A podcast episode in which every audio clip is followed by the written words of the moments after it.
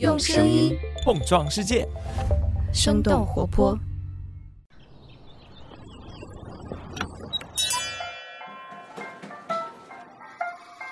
您的生动早咖啡好了，请慢用。嗨，早上好呀！今天是2022年7月20号，星期三，这里是生动早咖啡，我是来自生动活泼的梦一，几条商业科技轻解读，和你打开全新的一天。苹果造车一直是一个引发人们关注的热点话题。早在2014年，苹果内部就已经批准和启动了名字叫做泰坦的造车计划。根据彭博、卫报等多家媒体的报道以及业内人士的表述，苹果的目标是制造具有完全自动驾驶能力的电动汽车，直面特斯拉等车企的竞争。然而一晃8年的时间过去了，虽然各种新闻不断，但是却迟迟没有任何官方预告和发布的信息，甚至没有任何的征兆。那么现在苹果的造车计划进行得如何？这个项目究竟遇到了哪些问题？来自硅谷的科技媒体 The Information 近期的一篇深度报道解答了这个问题，我们今天的轻解读就与此相关。那在这之前，我们先来关注几条简短的商业科技动态。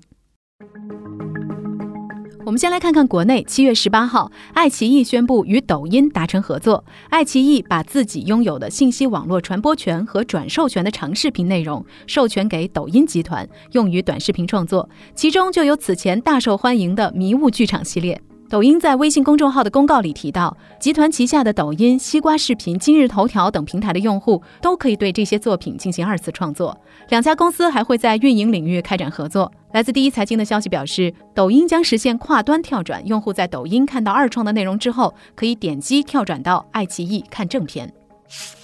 下面再来关注一下 B 站。7月18号，晚点 Late Post 的消息表示， B 站在最近连续进行了组织架构调整，包括商业化体系、主站直播中心及运营中心、影视动画、娱乐内容运营等多种核心业务，涉及6位负责人。他们还成立了全新的数据中心。这次调整是在2022年春节之后就开始酝酿的。晚点 Late Post 表示，2019年 B 站启动了破圈战略以来，平台和 UP 主的商业化进展不够快，社区氛围也因为破圈遭到了稀释。这次的业务与组织调整也希望能够解决这些问题。根据了解，几位新进的负责人都是从一线成长而来，年龄都在35岁以下，具有丰富的商业化背景。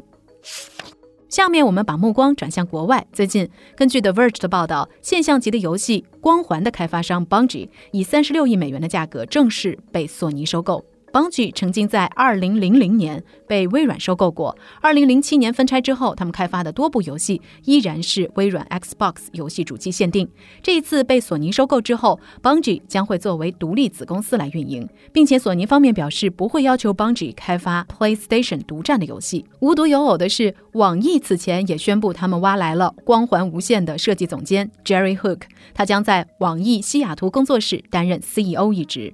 与索尼希望 Bungie 的加入能够扩大其在线服务游戏业务不同， Jerry Hook 表示，在线服务增加了工作的复杂性，网易西雅图工作室目前不会考虑。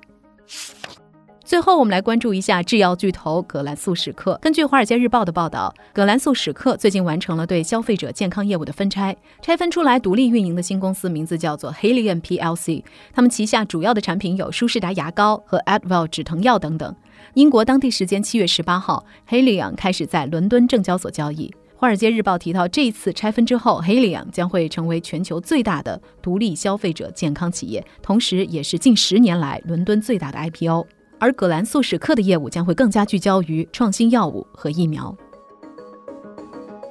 以上就是值得你关注的几条商业科技动态，别走开，我们马上和你一起来聊聊，为什么8年的时间过去了，人们到现在还没有看见苹果汽车的身影。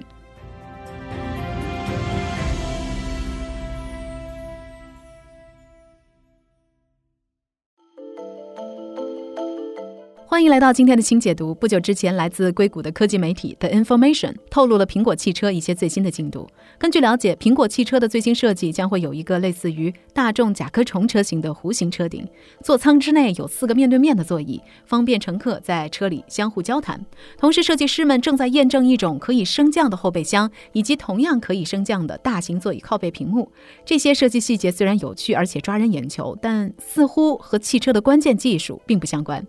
苹果作为全球市值最高、研发能力最强的科技巨头之一，由苹果打造的汽车总是能够吊足人们的胃口，因为苹果一贯的产品发布思路就是不鸣则已，一鸣惊人。摩根士坦利的分析师凯蒂·休伯蒂曾经估计，苹果汽车项目每年研发成本都会超过10亿美元。2020年，他们在汽车研发上的投入大约为190亿美元。然而，自2014年启动造车计划以来，8年时间过去了，关于苹果汽车进展的新闻寥寥无几，反倒是一些不利的消息一波接着一波。比如去年上半年，3位苹果自动驾驶研发团队的负责人离职；去年9月，从特斯拉跳槽到苹果的汽车业务高管 Doug Field 也离开了苹果，去了福特。甚至在今年3月，天风国际证券分析师郭明基在 Twitter 上爆出，苹果汽车团队已经解散了一段时间。如果苹果想要在2025年量产苹果汽车，需要在3到6个月之内进行团队重组。在这之前，他已经多次预测了苹果汽车的推出时间，从2025年、2027年又改口到了2028年。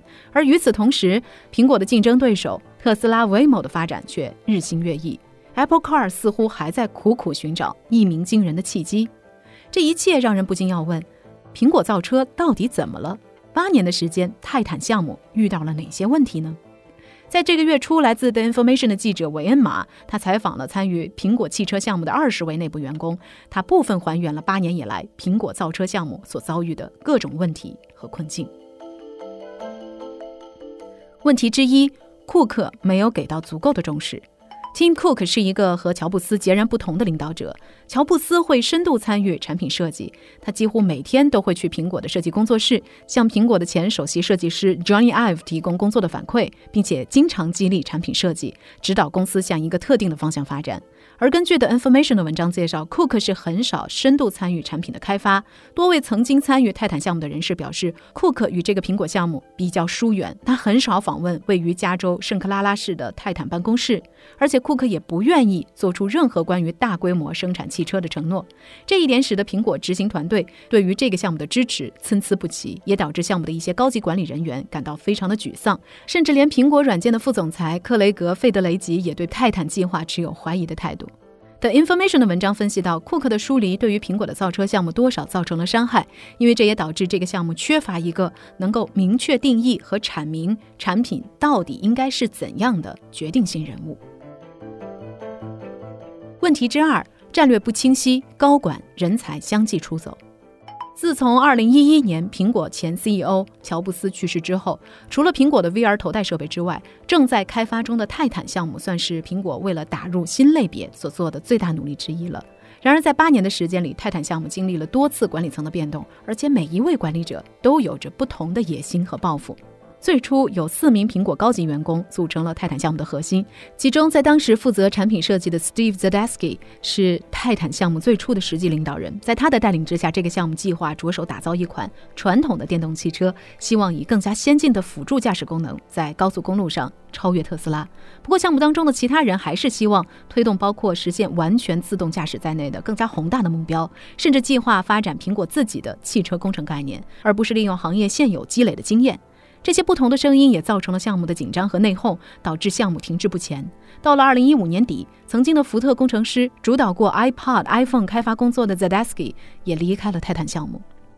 到了2016年的7月，已经退休的前苹果高管 Bob Mansfield 又重新回到了公司，并且接管了汽车项目团队。几经辗转，那时候的泰坦项目更加专注于自动驾驶的底层技术，而不是实际的制造汽车。发生这种转变的一个重要的原因是来自于 Johnny Ive 的强大影响力。他当时是苹果的设计主管，他坚决反对制造传统的电动汽车。到了2018年，曾经参加过特斯拉 Model 3 生产和制造的 Doug Field 也加入了苹果汽车研发团队，和 Bob Mansfield 一起负责泰坦的管理和制造计划。当时团队的优先事项就变成了设计实体汽车，并且直接向消费者出售，而不是提供 Robotaxi， 也就是无人驾驶出租车的服务。根据 The Information 的介绍，这一时期的泰坦项目有着相对稳定的发展，他们通过加大对深度学习的投入，完善了自动驾驶系统的预测和路径规划等等功能。然而好景不长，2020年 Bob Mansfield 退休，2021年 Doug Field 和至少5名高管陆续离职。这个时候开始接手泰坦项目的管理者又变成了 Apple Watch 的负责人 Kevin Lynch。 两位苹果前员工也表示， Doug Field 和 Zedesky 一样，在是否能向汽车大规模生产的方向上没有获得明确的承诺。他还明白，苹果的自动驾驶技术还远远没有就绪。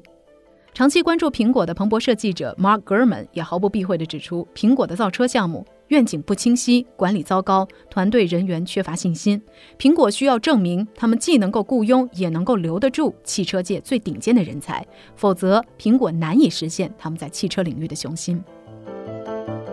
问题之三，自动驾驶技术远未成熟。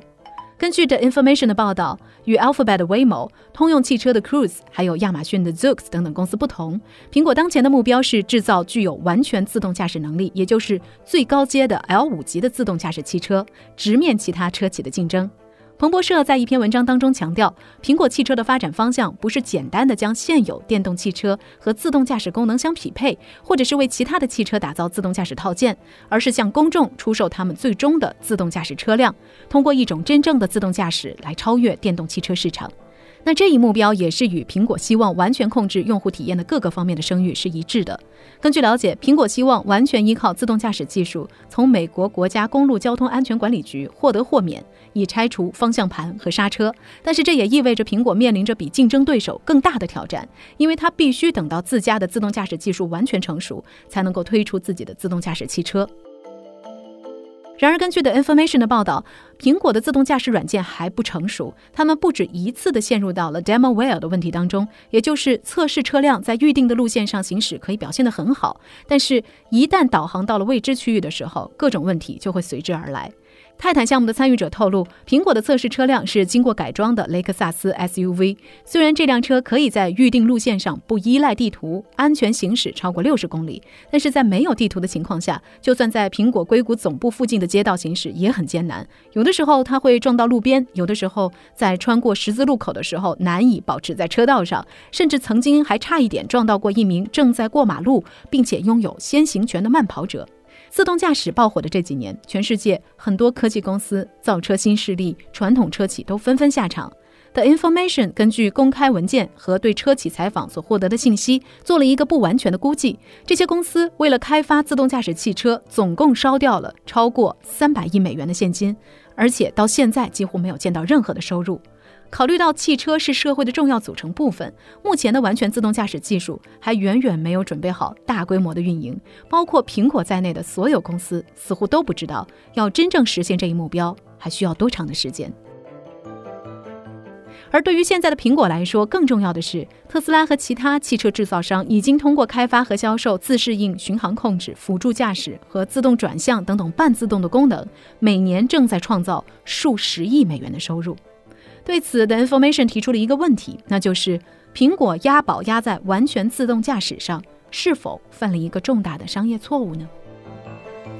按照彭博社的消息，苹果最快会在2025年对外发表 Apple Car。 不过对于这个时间点， The Information 的记者是打了一个大大的问号。面对来自苹果的不确定性，不久之前也许是为了炫技，也许是为了敦促苹果公司抓紧开发，有一位工业设计教授 John Marvilliello， 他根据搜索到的业界消息以及苹果过往产品的一些风格，借助我们上一期节目当中所聊到的 AI 制图工具 Dall-e 2， 制作了一张概念图。他在人工智能模型当中用到的关键词包括运动风格、 MacBook、 Magic Mouse、 铝，还有 Johnny Ive 等等。最后他得到了一张马斯克旗下的 AI 工具所理解的苹果汽车概念图。感兴趣的话，你也可以点开我们的 show notes 来看一看。如果苹果汽车真的长这个样子，你会想要购买吗？你会期待苹果汽车的到来吗？欢迎你在我们的评论区，我们一起来聊一聊。好了，这就是我们今天的生动早咖啡，我们在周五一早再见啦，拜拜。